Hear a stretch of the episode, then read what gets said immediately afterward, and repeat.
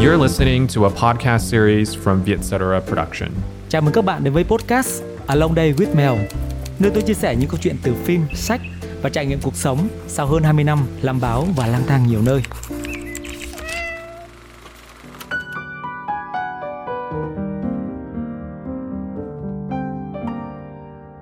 Các bạn đã xem được bao nhiêu bộ phim của mùa giải Oscar năm nay rồi? Và đã sẵn sàng cho lễ trao giải diễn ra vào sáng mai 13 tháng 3 giờ Việt Nam chưa? Lễ trao giải Oscar năm nay được truyền hình trực tiếp trên kênh Ca Cộng và tôi có vinh dự được đồng hành cùng Ca Cộng để chia sẻ một vài góc nhìn bình luận về mùa giải Oscar năm nay trước và sau lễ trao giải chính thức. Các bạn nhớ đón xem nhé! Với phần cuối của triệu postcard Along Day with Mèo liên quan đến Oscar, tôi muốn chia sẻ sâu hơn một chút về những vai diễn hay nhất của mùa giải Oscar năm nay. Đó là những vai diễn có tính lay động, chạm được vào cảm xúc của người xem và khiến ta phải suy nghĩ về những câu chuyện cuộc đời và con người được kể trên màn ảnh. Với tôi, đó cũng là những giá trị lớn nhất khiến tôi phải xem và theo dõi kỹ ở một mùa giải Oscar. Một chủ đề lớn mang tính phổ quát cứ lặp đi lặp lại trên màn ảnh và chúng ta vẫn không ngừng xem nó để đôi lúc phải tự hỏi bản thân rằng chúng ta đang chỉ tồn tại hay đang thực sự sống một cuộc đời đáng sống.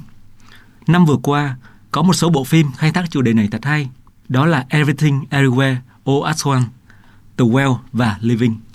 Nhân vật Evelyn do Dương Tử Quỳnh đóng trong bộ phim Everything là một người phụ nữ nhập cư gốc Hoa đang đối mặt với những khủng hoảng toàn diện về những giá trị văn hóa sống. Bà kiệt quệ cả về thể chất lẫn tinh thần. Khi điều hành một cửa hàng giặt ủi, chịu áp lực tinh thần từ người cha già nặng truyền thống nho giáo, trong khi đứa con gái duy nhất sinh ra lớn lên trên đất Mỹ thì công khai mình là đồng tính nữ và công khai luôn bạn gái.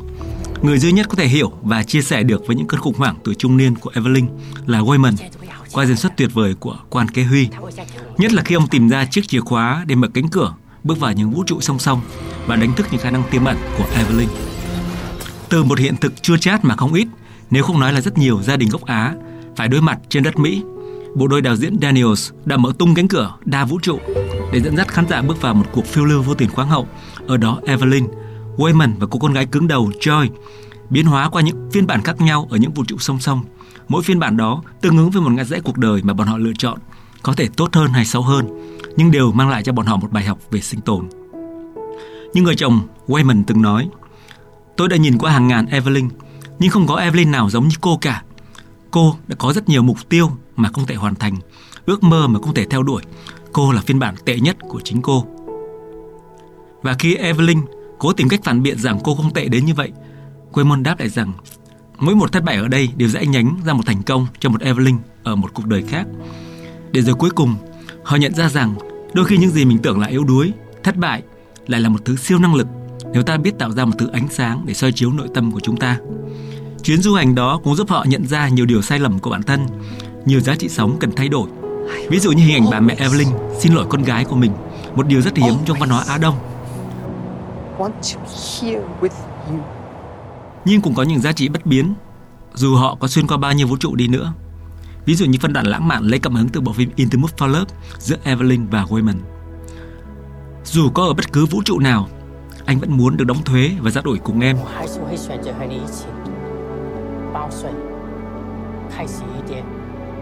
Câu thoại đậm chất ngôn tình của Wayman nói với Evelyn cho ta thấy rằng tình yêu có lẽ là một trong những giá trị bất biến và mang tính cứu chuộc con người nhiều nhất.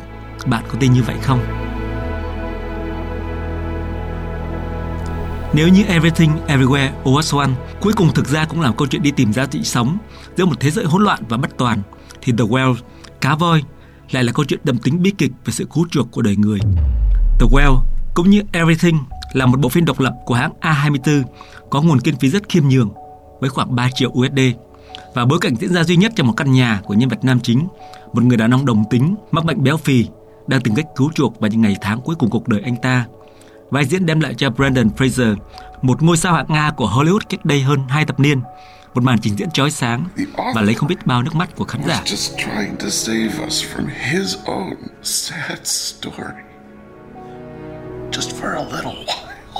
Có lẽ hầu như ai cũng biết rằng ngôi sao này đã trải qua một cuộc khủng hoảng nặng nề như thế nào trong sự nghiệp, từ chuyện bị lạm dụng tình dục đến trầm cảm vì khủng hoảng gia đình và sự nghiệp tụt dốc không phanh cho đến khi có màn comeback gây xúc động nhất năm nay với The Well, bộ phim chính kịch tâm lý nặng nề của đạo diễn Darren Aronofsky.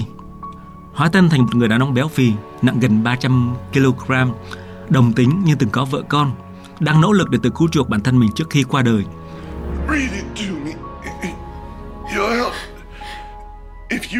Brandon Fraser có màn trình diễn xúc động mạnh hoặc cũng có thể quá mùi mẫn theo kiểu melodrama nếu bạn ghét nó. Bối cảnh của bộ phim diễn ra duy nhất trong một căn nhà nhỏ với năm nhân vật thoại liên tu bất tận, giống như một vở kịch vậy. Tất cả bọn họ đều có quá nhiều nỗi niềm, từ nỗi dày vò ân hận đến giận dữ, thương cảm và cuối cùng đều tìm cách tự cứu chuộc bản thân khi cả niềm tin và đức tin đều lung lay. Nói chung hầu hết phim của Darren Aronofsky đều vậy cả, đều bắt nhân vật trải qua những cuộc hành xác cả về tư tưởng, tâm lý, thậm chí rơi vào tâm thần hoang tưởng để đi tìm giá trị của đức tin, giá trị của sáng tạo hay giá trị của cuộc đời mà bọn họ thuộc về. Đức tin tôn giáo có lẽ là thứ vặt anh ta nhiều nhất. Khi lắm lúc tôi tự hỏi, cuối cùng tôn giáo là sự cứu rỗi hay là đọa đầy. Còn biên kịch Samuel D. Hunter, hoặc có thể là tác giả gốc của vở kịch mà anh ta chuyển thể, tỏ ra rất khôn khéo khi mở và kết bộ phim bằng cách dẫn dắt một vài thâm ý tuyệt vời từ cuốn tiểu thuyết Moby Dick của Herman Melville. Cuốn tiểu thuyết được coi là kinh thánh của nước Mỹ. Nói như một nhà phê bình văn chương về Moby Dick, đó là một cuốn sách lớn về hậu quả của tội lỗi và sự lảng tránh của cứu chuộc. The Well bắt đầu bằng sự hối lỗi và kết thúc bằng sự cứu chuộc. Brandon Fraser đang là ứng cử viên sáng giá nhất của hạng mục nam diễn viên chính xuất sắc nhất tại Oscar năm nay. Mới đây, khi thắng hạng mục này ở giải thưởng của Hiệp hội Diễn viên Mỹ, anh đã có một bài phát biểu đầy xúc động và chân thành cả về bộ phim lẫn trải nghiệm cá nhân của nghề diễn xuất lắm hào quang nhưng cũng không ít nghiệt ngã mà chắc chắn hầu hết ai từng làm qua nghề này đều phải trải qua. Anh ấy, ý nói là nhân vật Charlie trong The Well, là một nhân vật đang hối tiếc nhưng anh ấy cũng đang ở trong một biển hy vọng. Tôi đã từng ở vùng biển đó và tôi cũng đã từng cưỡi lên con sóng đó. Nó rất mạnh mẽ và tuyệt vời. Nhưng tôi cũng đã từng bị con sóng đó nhấn chìm xuống đáy đại dương và kéo lê khuôn mặt của mình vào một bãi biển kỳ lạ nào đó ở một thế giới khác và tự hỏi bây giờ tôi đang ở đâu. Và tôi chỉ muốn các bạn biết rằng tất cả các diễn viên ngoài kia đều phải trải qua và đang trải qua những điều đó. Tôi biết bạn cảm thấy thế nào, nhưng tin tôi đi, nếu bạn ở đó và không bỏ cuộc, bạn sẽ đến được nơi bạn cần đến. Hãy can đảm lên.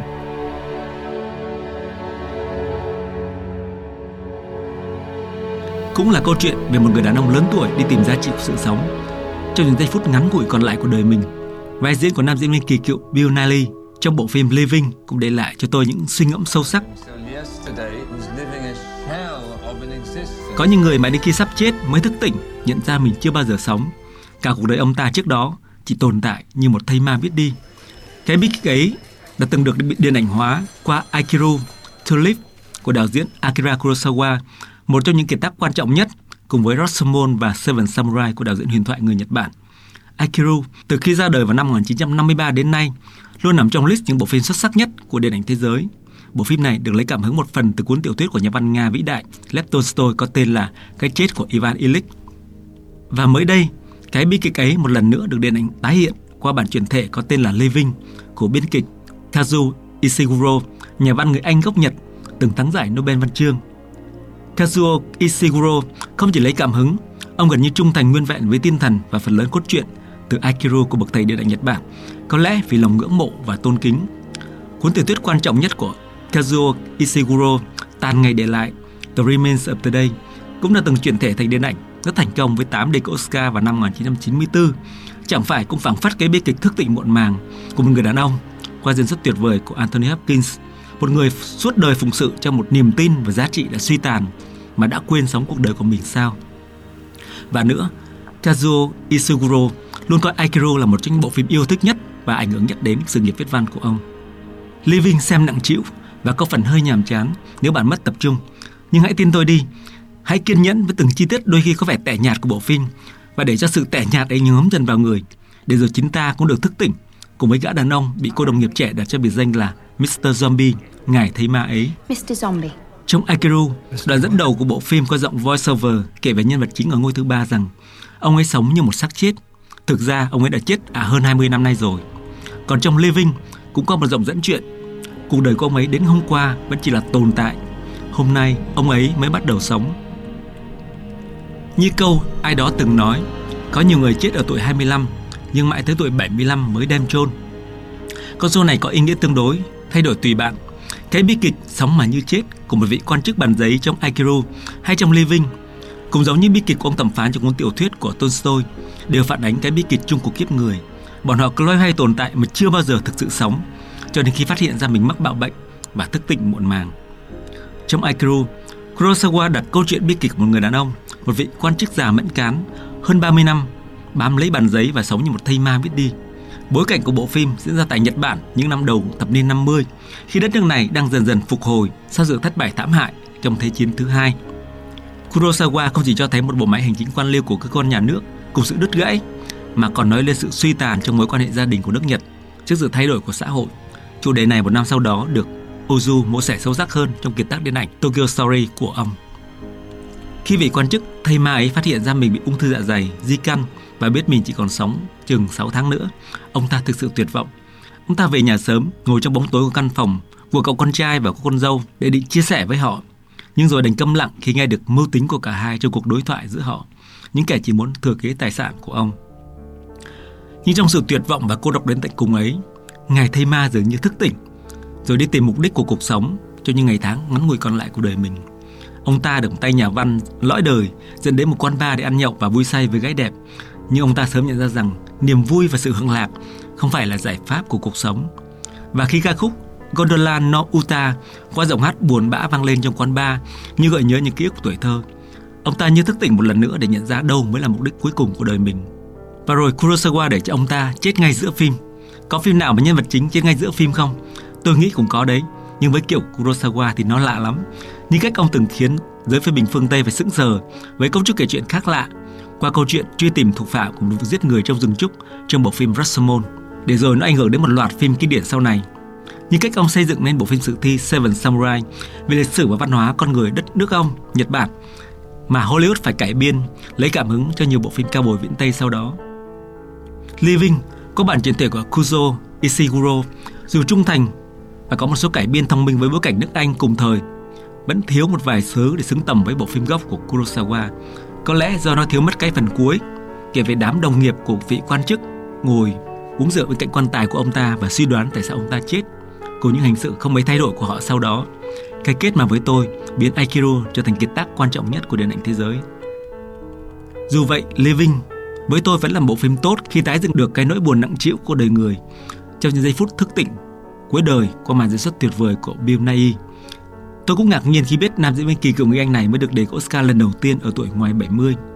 Bill Nighy thể hiện nỗi đau không thể nói thành lời của nhân vật qua một đôi mắt thăm thẳm, vừa trống rỗng, vừa le lói thứ ánh sáng thức tỉnh muộn màng.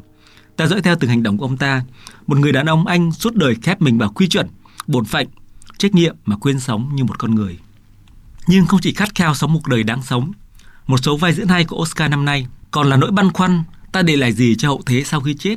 Hay nói cách khác, là nỗi khát khao được sống một cuộc đời có ý nghĩa và ít nhiều để lại những di sản cá nhân. Chính cái nỗi khát khao ấy, đôi khi khiến bọn họ có những hành sự kỳ quặc, ích kỷ hoặc thậm chí là đánh mất bản thân mình. Bộ phim hài đậm chất phi lý, The Banshees of Inisherin, kể về tình bạn tan vỡ của hai gã đàn ông trung niên trên một hòn đảo hư cấu ở Ireland những năm 20 của thế kỷ trước. Thoạt nhiên, khiến chúng ta thấy buồn cười, nhưng sau đó lại sững sờ vì nỗi buồn sâu sắc mà nó nó mang tới. Tôi gọi đây là bộ phim hài buồn nhất thế gian. Cái lý do mà gã nghệ sĩ vĩ cầm Com Doherty quyết định cắt đứt tình bạn kéo dài 15 năm với gã nông dân thất học, Pan là chúng ta cứ tán gẫu vô bổ từ ngày này qua ngày khác và 12 năm nữa, khi tôi chết đi mà chẳng để lại thứ gì, ngoài những đoạn tán gẫu với một người bạn thiện cận. Có phải thế không? Có phải cái cảm thức hiện sinh khi sống trong một thời đại nhiều biến động lịch sử khiến con người trở nên nhạy cảm với cuộc sinh tồn của họ trên trái đất. Và chính điều đó khiến họ trở thành những con người lạnh lùng vô cảm, như lá thư của cô em gái khuyên ông anh trai ngốc nghếch của mình nên rời bỏ hòn đảo. Chẳng còn gì cho anh ở Inisarin cả. Không có gì ngoài sự ác cảm và nỗi ảm đạm, nỗi cô đơn, sự cố chấp và thời gian trôi chậm chậm cho đến khi chết. Diễn xuất của bốn diễn viên người Ireland đều được đề Oscar cùng cách khai thác chủ đề sâu sắc của nó, khiến cho bộ phim từ những đơn giản này chạm được vào chúng ta. Cuối cùng, sự tồn tại của con người có ý nghĩa gì điều gì làm cho con người trở nên bất tử sau khi chết? Và điều gì làm tha hóa và sụp đổ một con người?